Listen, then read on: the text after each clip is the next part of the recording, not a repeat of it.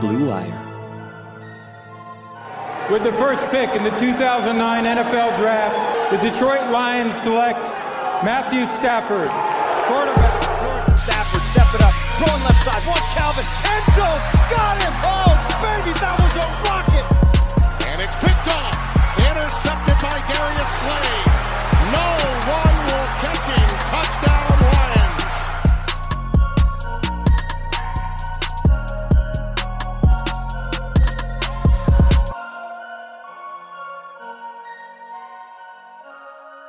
Hello and welcome to episode 71 of The Michael Rothstein Show. I'm your host, as always, Michael Rothstein. This episode, as always, is brought to you by Bet Online. Go check them out. Sports are coming back, which means that you can wager on them. Go to Bet Online, use the promo code BlueWire, check it out, get a welcome bonus, and it'll be fun for you as golf is back now as of this weekend, and more sports are coming back here and there. So it's obviously summer right now. Not much going on with the Detroit Lions. Let's just be honest there. Check out ESPN.com this week. You'll see that uh, we have the all decade team coming up, and I made my pick for the Detroit Lions player of the decade, and honestly, it was a difficult call. More than I thought. I actually weighed on it, labored on it for a little bit because you have to weigh longevity versus superstardom, and you have to weigh maybe some accolades, some records here and there. And really, to me, there were four players that would be in consideration for the player of the decade for the Detroit Lions. Uh, that would be Darius Slay, Ndamukong Suh, Matthew Stafford, and Calvin Johnson. Of the four, I probably eliminated Ndamukong Suh first. Not because he wasn't dominant while he was with the Lions. He absolutely was. It was probably the best stretch of his career, but he had the shortest tenure of those four with Detroit. And while he played well, I don't know if he had quite the impact as the other three guys did, although don't get me wrong by any stretch of the imagination. The best defense I've seen with the Detroit Lions in my eight years covering them was with Ndamukong Suh in the middle in 2014. And if you talk to anybody who was on that team, they would agree that Ndamukong Suh made that defense go. Then after that, I eliminated Darius Slay. Again, Darius Slay, great player for the Lions, Pro Bowl player for the Lions, became one of the top cornerbacks in the NFL. And it was a tough call because I think that if you look at it from a couple of different angles, you can make an argument that Darius Slay was maybe the player of the decade for Detroit because he was with them from 2013 up until really the end of the decade when the Lions traded him to Philly in March. And he's a guy that consistently gave the Lions a lockdown cornerback. And he made a difference in the defense. He was their best defensive player the last few years. One could argue he might have been their best player overall the last three years. So you can absolutely make an argument for Darius Slay being the player of the decade for the Lions, but I didn't go that direction. So who does that leave? That leaves Matthew Stafford and Calvin Johnson. And to me, this was a really difficult decision. And here's why. Because Calvin Johnson only played half of the decade. He was fantastic throughout that half decade. He was the best receiver in the NFL. He set records. He became impossible to stop, but he only played for half of a decade. Then you look at Matthew Stafford, and Matthew Stafford has still has played the entire decade for the Lions. And then not only that, if you consider it, if you think about it, he's been the starter the whole decade. He's been the best quarterback in Detroit Lions history. He's set NFL records. He's set NFL benchmarks. He's been consistent and he has been by far the best offensive player for the Lions since Calvin Johnson retired. And I would argue he's played a lot better since Calvin Johnson retired. So, who do you go with? At the end, I went with Calvin Johnson. And the reason was that excellence trumped longevity for me. And while Matthew Stafford has been very, very good, Calvin Johnson was arguably the best player at his position. He set a single season receiving record, which still exists to this day. And you could throw a double team on him, you can throw a triple team on him at some cases, and you still couldn't stop him. I mean, think of how many photos are out there of him jumping up and grabbing a ball between three defenders. And he was a complete difference maker in the game. If you only guarded him with one cornerback, you saw what he could do. He could put up 300 yards in a game, which, oh, yeah, he did against the Dallas Cowboys in 2013 when they really only put Brandon Carr on him for the whole game. And boy, was that a mistake. So you look at it, and to me, at the end of the day, I, I thought about it long and hard. But Calvin Johnson to me trumps Matthew Stafford as the Detroit Lions player of the decade and I'd be curious what your thoughts are because I can make the argument for both players. And I sat there actually had things written out for both players because I was really a little bit torn on it. But at the end of the day, Calvin Johnson to me made the most sense. He of all of the Lions that have played for Detroit from 2010 to 2019, other than Dwight Freeney, but Dwight Freeney was here at the very tail end of his career, literally did not record a statistic. Calvin Johnson's the most surefire Hall of Fame player of any of those guys. Matthew Stafford may get there. It's entirely possible. Heck, if Darius Slay puts up a few more Pro Bowl appearances, he might even get a conversation piece at some point. I don't know if he would get in or not. But Calvin Johnson, to me, Hall of Fame player.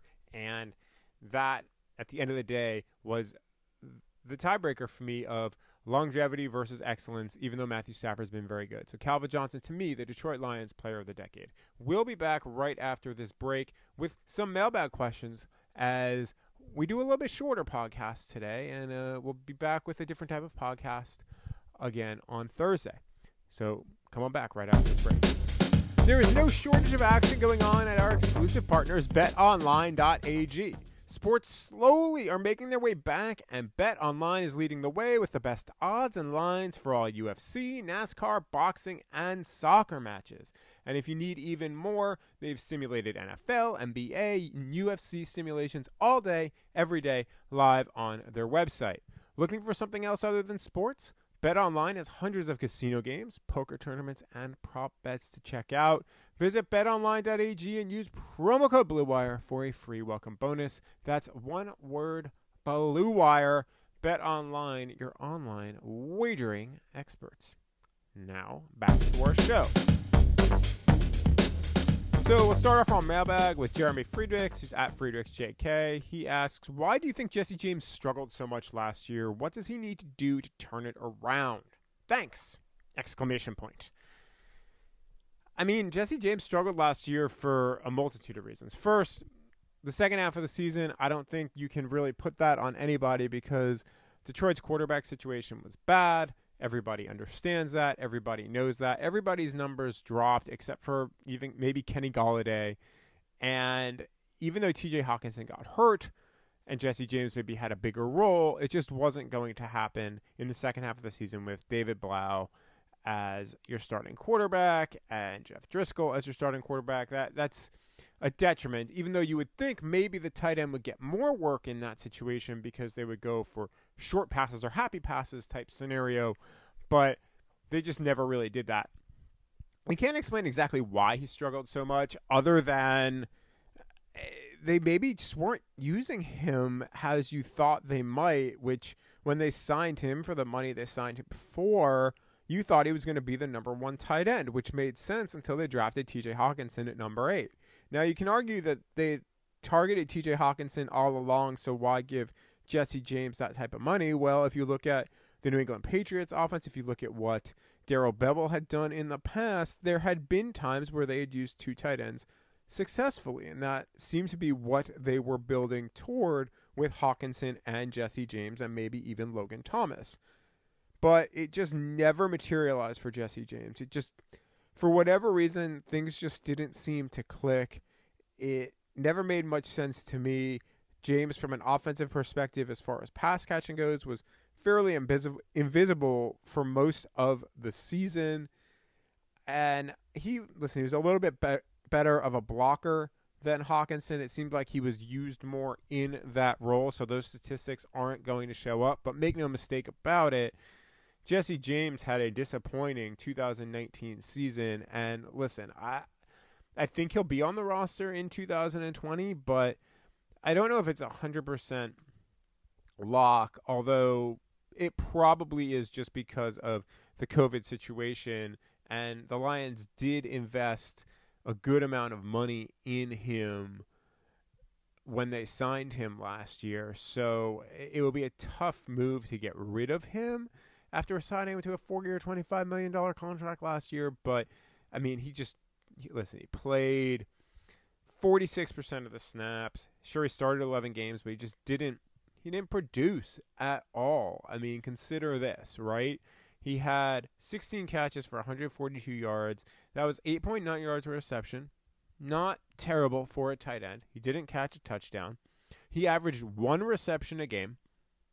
He averaged 8.9 yards a game. He only caught 59.3% of the passes thrown to him, which is the lowest of his career.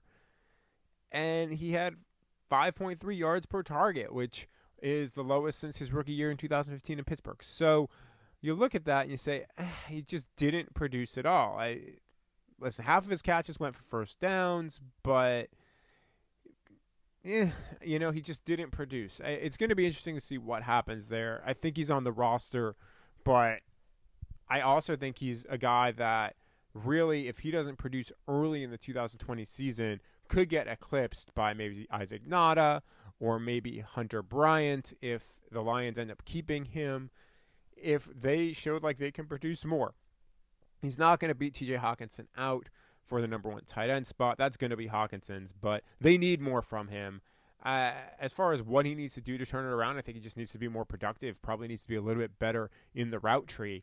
And it'll be interesting to see how the Lions choose to use him this year because I think they're going to try to run the ball more so maybe he stays in more. I I don't know. It, it's going to be an interesting situation, but yeah, Jesse James was a massive disappointment for Detroit so far in his contract. Cole, who's at Fam Cole one, asks if you could change one thing about the Detroit Lions to make them closer to being a perennial Super Bowl contender, what would it be and why? Ownership, GM, coach, quarterback, style of play on offense, style of play on defense. Staying the course is not an option, obviously. Cole, it's it's a fair question, and I don't know the answer. I I can't sit here and tell you I definitively know because they've tried everything, and at least with this current ownership regime of Martha Ford and Sheila Ford Hamp, I do believe that they're trying to win and they're trying to figure everything out. But it just hasn't worked so far for them. And really, listen, they've only had one shot at it as far as a, a head coach general manager combination and Bob Quinn and Matt Patricia. And we'll see what kind of happens after this season. I'm not sure exactly what would make them a perennial Super Bowl contender. I because the way this roster is constructed right now, it's built very much in Bob Quinn and Matt Patricia's vision with players that Bob Quinn and Matt Patricia need that maybe wouldn't fit in other systems. So you kind of almost have to roll with it at least for this season and see what happens. And if you're a Lions fan, you hope that there is progress. I, I don't think changing the quarterback is necessarily going to make them closer to being a perennial Super Bowl contender because I don't think this is Matthew Stafford's fault. Uh, I think you look at the talent that's been around him for the majority of his career. Sure, we talked about Calvin Johnson at the top of the podcast, and he had Nate Burleson, but it was tail end of his career, Nate Burleson. And really, he hasn't always had good talent around him. This is probably the best stable of running backs he's had – other than that 2013 part of 2014 when they had Reggie Bush and Joique Bell. Receiver wise, this group's pretty good. So I would say offensively, he's got the most talent around him that he's had. We'll see what happens with the offensive line, but the offense should be very good. So therefore, you look at the defense now, and the defense needs to take steps. And if the defense can take steps this year, I think this team can be a good team. Do I think that they're a Super Bowl contender this year? No, I, I don't. Do I think that they're a contender for the playoffs if the defense can get their act together? Yeah, I think that they can be, especially with an extra wild card spot. So no, I don't think staying course, staying the course, quote unquote, is an option. But I'm curious to see what happens here this season with the Lions. If they show progress, I think actually staying the course might be reasonable because the only thing you get from constant change is upheaval and rebuilding. And let's be honest, if the Lions get rid of Bob Quinn and Matt Patricia, it's going to be a rebuild at this point and possibly a complete implosion and overhaul of what they're doing. Some people would say that that's good. And listen, if they don't win this year, I'm among those people that I think that that absolutely needs to happen. But that's not going to happen this year. So you kind of see what happens and see how this plays out. If all of a sudden they show that they end up being a nine win, 10 win team, which I don't know if that happens or not, some of that's going to be due to health, and they make the playoffs and say they win a playoff game, which hasn't happened in what, almost three decades here, then I think you honestly you roll with it and you see if they can build on it because I think back and sure college football is different than in the NFL. There's no doubt about it. But I think back to some college programs when they were building, and this was back in the day, but they stuck with their head coach, and, and that includes Virginia Tech with Frank Beamer, who struggled early on. And it ended up working out because you let the coach and the GM work out and, and, figure it out. Now, the flip side of that, of course, is that if you don't think that these are your guys that can get it done, you get rid of them, which is kind of the argument for getting rid of Jim Caldwell a couple of years ago, is that they felt that Jim Caldwell couldn't take them to that next step of being a perennial playoff team, a perennial Super Bowl contender. Bob Quinn hired Matt Patricia to do that and really stuck his neck out to make that happen. So, I know this is kind of ducking the answer a little bit, but it's because I don't think that there is one because I don't think it's a one snap your finger thing and and make that change. I know that that's a cop out, but I just don't believe that that's the case. I think right now you need to make a decision after the 2020 season based off of what you see of whether you're willing to blow it all up and and start over again and maybe that means with a new quarterback as well or do you stick with what you saw on the field? And that's going to be what it's going to be. There's not much that can change right now for 2020, but going forward, that's going to be the big decision that comes after the 2020 season, and it's going to be all based on what happens in this season. Now, of course, who knows what's going to happen with COVID? So, what happens if, say, you get half a season and the Lions are chilling at 500 and then they need to shut things down because COVID comes back? Or let's say it's they're playing real well and then COVID happens and you have to take a couple week break because there's a shutdown and then it comes back and and things just you know or let's just say things are going well and and the offensive line gets COVID. Let's just say that, right? Like obviously you don't know any of the scenarios that could come into play in what could be a very strange NFL season. How much does that come into play to whether Bob Quinn and Matt Patricia come back? In 2021. We just don't know. It's going to be impossible to predict that at this point because I think so much of this season is going to be impossible to predict just from a logistics standpoint. So, all of that said, I don't think that there's one thing you can change at this point. I just don't. I think that everything kind of melds together and the end of the 2020 season is going to be a major inflection point for this franchise uh, as to how they might be over the next five to six years. Alan Perlstein, who's at Al the Lion, asks, it seems like it seems that the Lions picked up a number of very good special teams players in free agency this offseason, considering that we'll have a new inexperienced, inexperienced punter this year. Do you think that the Lions special teams will still be improved from last year? Honestly, I don't know. I mean, punter obviously a big question mark right now. They've got Arryn Siposs or Jack Fox, who's who are going to be the guys competing for the punter spot. I've long said I think Siposs might win the job. I think the fact that he's has prior pro experience in the Australian Football League. They obviously is a guy that that targeted him. I think he's more versatile. That should win the job. You still have Matt Prater, so to me, Matt Prater is one of the most consistent guys in the game, and as long as he's there, they're going to be good, I think, and they're going to be able to be consistent and it's going to work out for them. So I look at that and I say, okay, as long as Matt Prater's there, Don Muhlbach's still there, and we'll see what happens with Don Muhlbach, how he is this year. I think that it's reasonable to say that their special teams will be as good as they've been in the past. We'll see what happens with punting, though. Sam Martin has had had stretches where he was a fantastic punter, and I think he didn't necessarily get all the credit he deserved. But there were also times where he admittedly struggled, and, and that was in big spots. You know, you, you think back to his rookie year where he hit a bad punt that really cost the Lions the game against Cincinnati. You think back to that playoff game against Dallas, bad punt, which gave the Cowboys a better field position than they would have had otherwise. So I look at that and I say, yeah, you know what? There were some bad spots for Sam Martin, but I think overall he was a good punter that's going to be tough to replace. And it'll be interesting to see how he does in Denver because I think that the altitude's going to really help him there.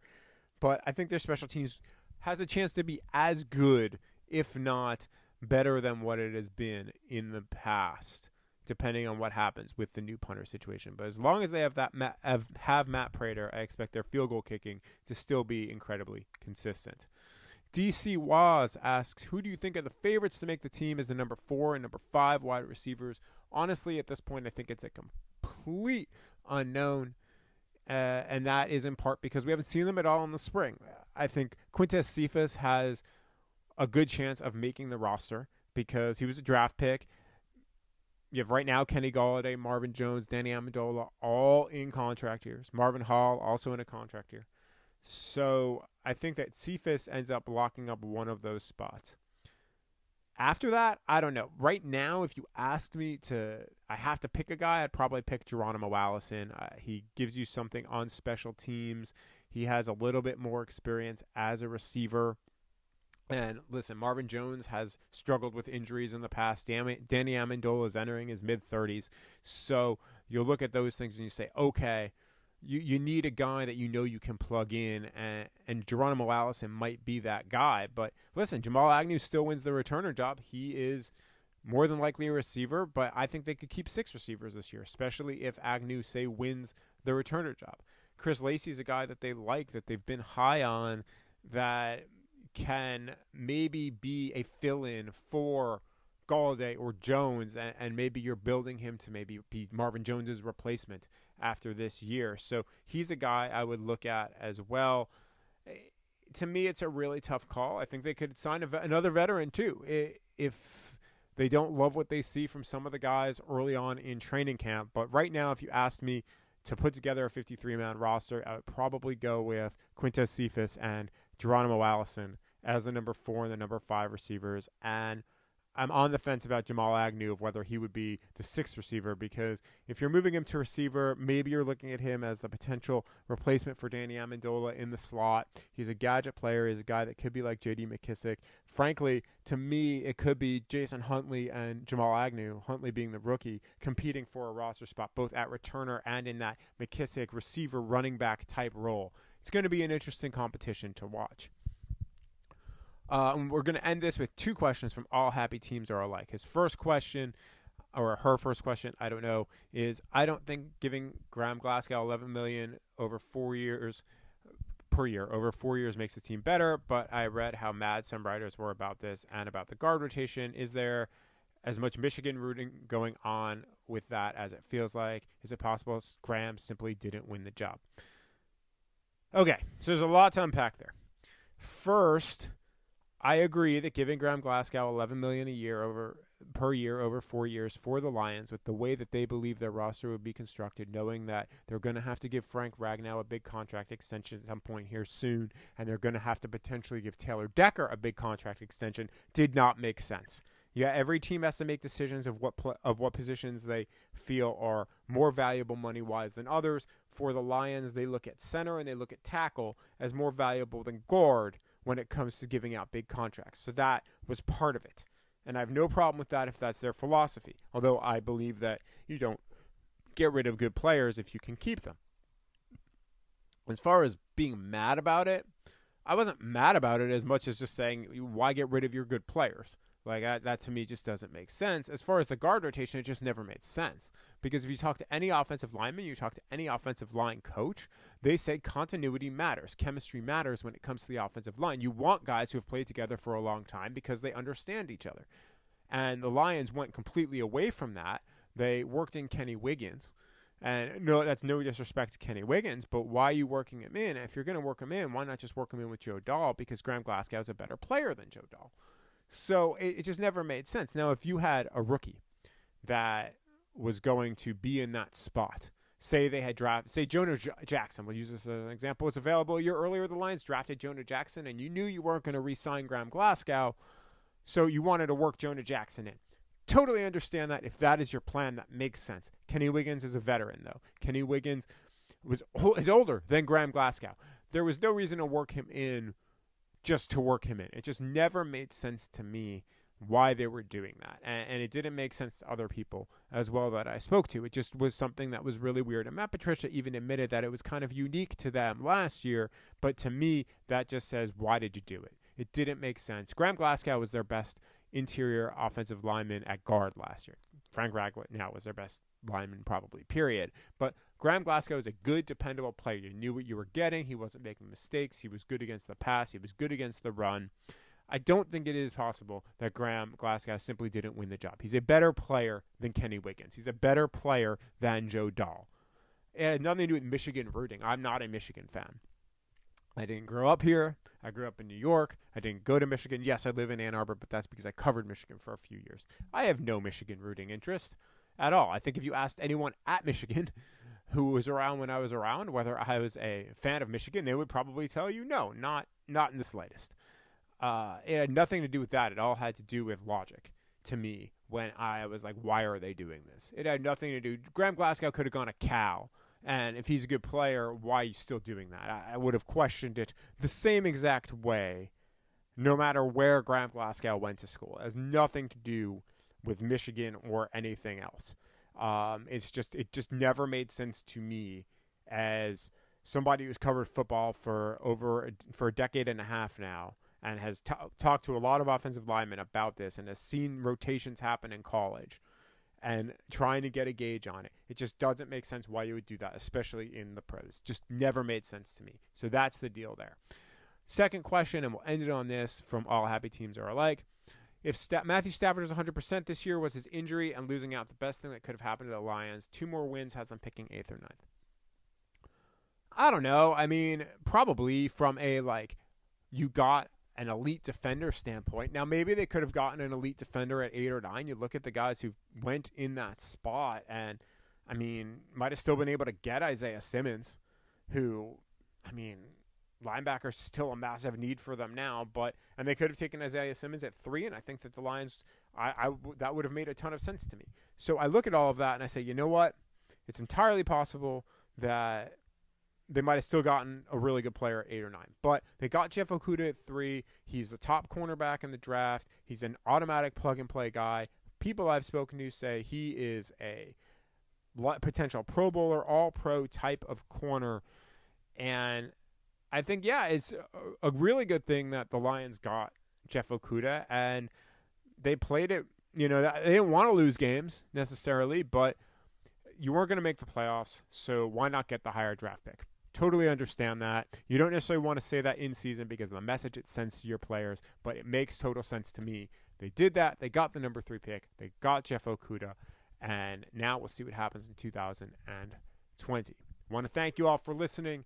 As always, want to thank my producer David Woodley. Want to thank Regents Field, Blue Wire, and Bet Online for sponsoring this podcast and hosting this podcast. Check me out on Twitter and on Instagram at Mike Rothstein, on Facebook at Michael Rothstein Journalist. Don't forget to download our podcast, subscribe to our podcast. Helps us down the road as we continue to bring you new guests and have more shows. We'll be back on Thursday. Check us out.